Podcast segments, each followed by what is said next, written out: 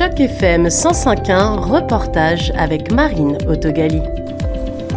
Donc sans plus tarder, je vous présente notre première conférencière principale, Megan Cotnam Capel, qui est professeure agréée et associée au doyen à la faculté de l'éducation à l'Université Ottawa, spécialiste dans les domaines des technologies éducatives et l'éducation en contexte francophone minoritaire alors, je vais juste te donner une conférence d'ouverture au colloque de e-Campus Ontario sur euh, la citoyenneté 3.0 et sur euh, les environnements technopédagogiques euh, en milieu franco-ontarien. Et je viens de parler de l'importance de mieux comprendre comment des inégalités numériques d'accès, de compétences et d'empowerment numérique touchent non seulement les Ontariens, mais plus particulièrement les franco-ontariens en raison d'une barrière euh, linguistique, en raison d'un manque de ressources en français, notamment par et pour la communauté, et pour imaginer ensemble comment nous pouvons apporter des changements concrets dans les systèmes, dans notre façon d'enseigner, pour amener les franco-ontariens à vivre un sentiment d'empowerment numérique. Et ce que j'aime dire aussi, c'est de, de viser l'épanouissement numérique de nos communautés euh, francophones minoritaires. On sent que ce, travail que vous avez présenté, c'est basé sur un gros travail de terrain, d'enquête, euh, il y, a beaucoup de témoignages. Alors je reviendrai sur les témoignages, mais juste avant, est-ce que vous arriveriez à expliquer les trois étages de votre pyramide sur l'accès au numérique? Alors, j'ai mené une recherche durant la pandémie auprès d'enseignants francophones et anglophones pour mieux comprendre comment différentes ce que j'appelle inégalité numérique, les touches dans leur contexte scolaire. Et ce que j'ai fait, c'est j'ai comparé les expériences francophones et anglophones. Donc, le premier niveau euh, d'inégalité numérique, ce sont des inégalités d'accès. Ce ne sont pas tous les apprenants qui ont accès à une connexion Internet, à une variété d'outils, mais en contexte francophone minoritaire, nous devons aussi imaginer est-ce qu'on a tous accès à des ressources en français?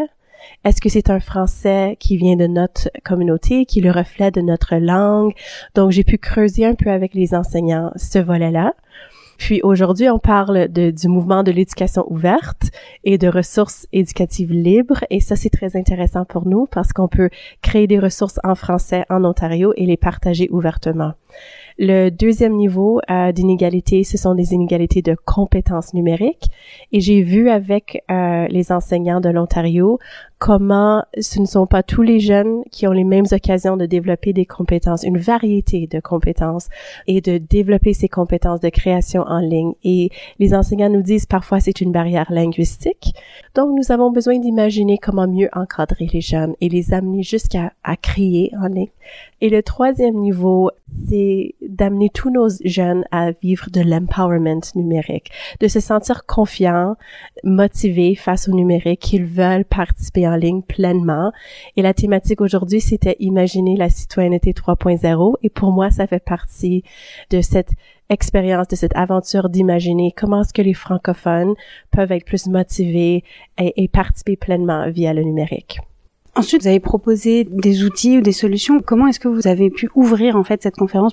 Pour moi, le mouvement de l'éducation ouverte, c'est très prometteur pour nous parce qu'on voit en ce moment un manque de ressources, mais peut-être aussi l'autre côté de la médaille, c'est que les enseignants vont, vont créer des ressources pertinentes pour leur contexte, mais de façon privée n'est-ce pas? On va les garder pour nous. Euh, et aujourd'hui, la conférence est pour célébrer le partage ouvert de nos ressources, que ça soit dans un cours universitaire, dans un cours de maternelle. Vous créez quelque chose et partagez-le ouvertement. Dites ou à vos collègues, vous pouvez l'adapter à votre contexte, vous pouvez le modifier, mais voilà ce que j'ai. C'est ce que e-Campus Ontario tente de faire et qui a déjà quand même un mouvement assez de succès du côté anglophone parce que si 10 ou 15 profs s'embarquent, on a déjà 10 ou 15 ressources en anglais, alors que du côté francophone, on a peut-être un ou deux profs dans l'institution qui travaillent cette question-là. Donc, on a vraiment besoin d'un taux de participation plus élevé chez les francophones. Et c'est ce qu'on veut imaginer aujourd'hui, qu'on partage ouvertement nos ressources et qu'on incite aussi les apprenants à co-créer avec nous. Donc ça, c'est la, la question de l'empowerment numérique. Si on veut des ressources qui sont le reflet de, des profils, des intérêts, des cultures de nos apprenants, nous devons créer avec eux ces ressources. Quel est votre lien avec eCampus Ontario en tant que professeur à l'Université d'Ottawa? Oui, donc je suis une professeure qui euh, œuvre dans le domaine des technologies éducatives et euh, l'éducation en, milieu francophone minoritaire. Et j'ai été approchée par eCampus Ontario il y a presque une année parce qu'ils m'ont parlé d'un projet. Ils voulaient développer un réseau euh, en ligne. C'est un réseau sur Slack d'échange de, de pratiques numériques gagnantes pour les acteurs francophones de l'éducation postsecondaire en Ontario. C'est un réseau qui n'existait pas avant. Donc, je travaille, je suis dans le réseau, je partage sur Slack euh, deux, trois ressources par semaine et nous échangeons. Nous sommes euh, plus de 200 en ce moment, profs euh, partout dans la province francophone qui partagent des questions, des ressources en temps réel en français. Et c'est ce qu'on célèbre aujourd'hui. C'est la première fois qu'on se rencontre tous en, en personne. Euh, l'objectif de cette journée, c'est de mettre tout le monde ensemble, d'unifier des gens qui sont isolés géographiquement. Andrea Casnaille, associée d'apprentissage numérique du volet apprentissage expérientiel francophone pour eCampus Ontario. Maintenant, ils sont tous ensemble. Ça, ça leur permettra de renforcer euh, le, leur connaissance de tous les supports qu'on a ici chez Campus Ontario, mais ça leur donne aussi une, une occasion de parler avec d'autres collègues dans des autres établissements et vraiment faire des des échanges, des collaborations et peut-être euh, une idée va voir le jour euh, après aujourd'hui. Vous dites de rassembler. Est-ce que vous pouvez me dire qui vous rassemblez aujourd'hui?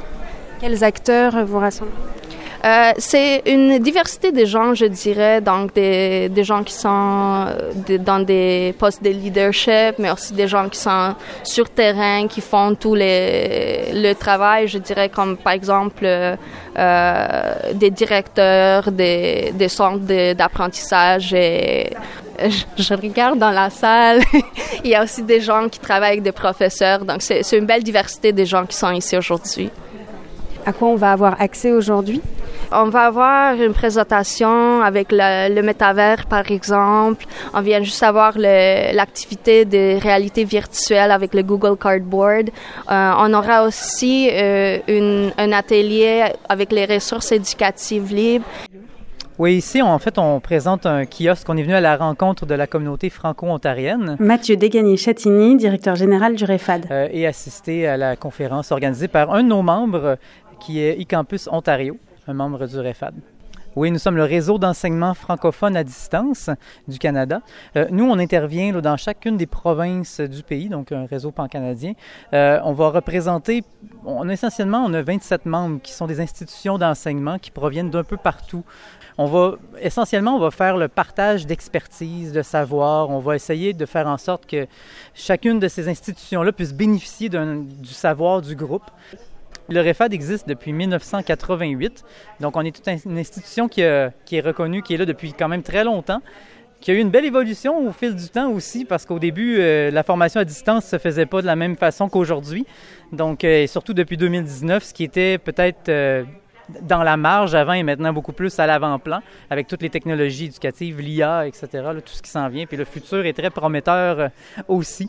BodySwap, c'est comme un simulateur de vol, mais pour avoir des conversations euh, difficiles. Christophe Mallet, PDG et cofondateur de BodySwap. Donc au lieu de s'entraîner à, poser un avion, on s'entraîne à répondre à des questions d'entretien d'embauche, à gérer un collègue sexiste, à gérer un, patient énervé, etc. Et on fait ça en réalité virtuelle avec des humains qui sont, euh, qui sont gérés par de l'intelligence artificielle.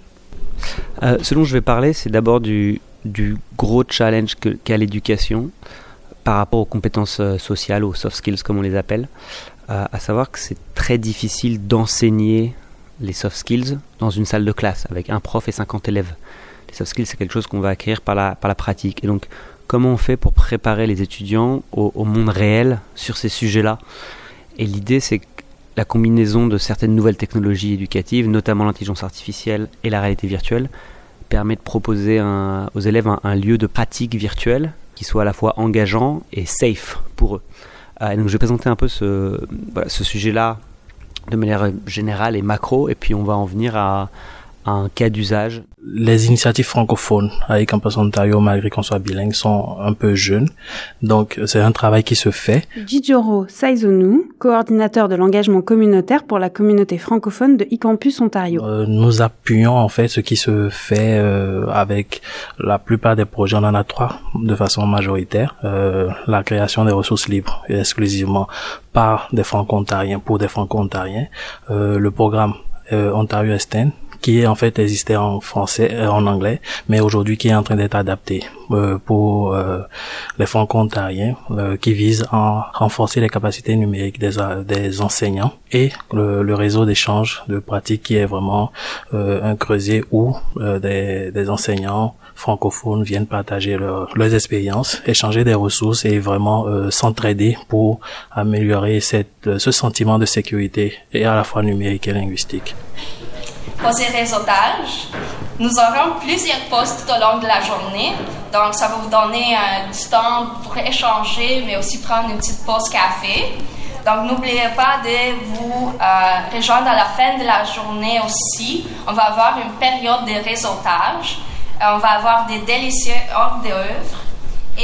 C'était un reportage de Marine Autogali dans le cadre d'initiative journalisme local sur Choc FM 105.1.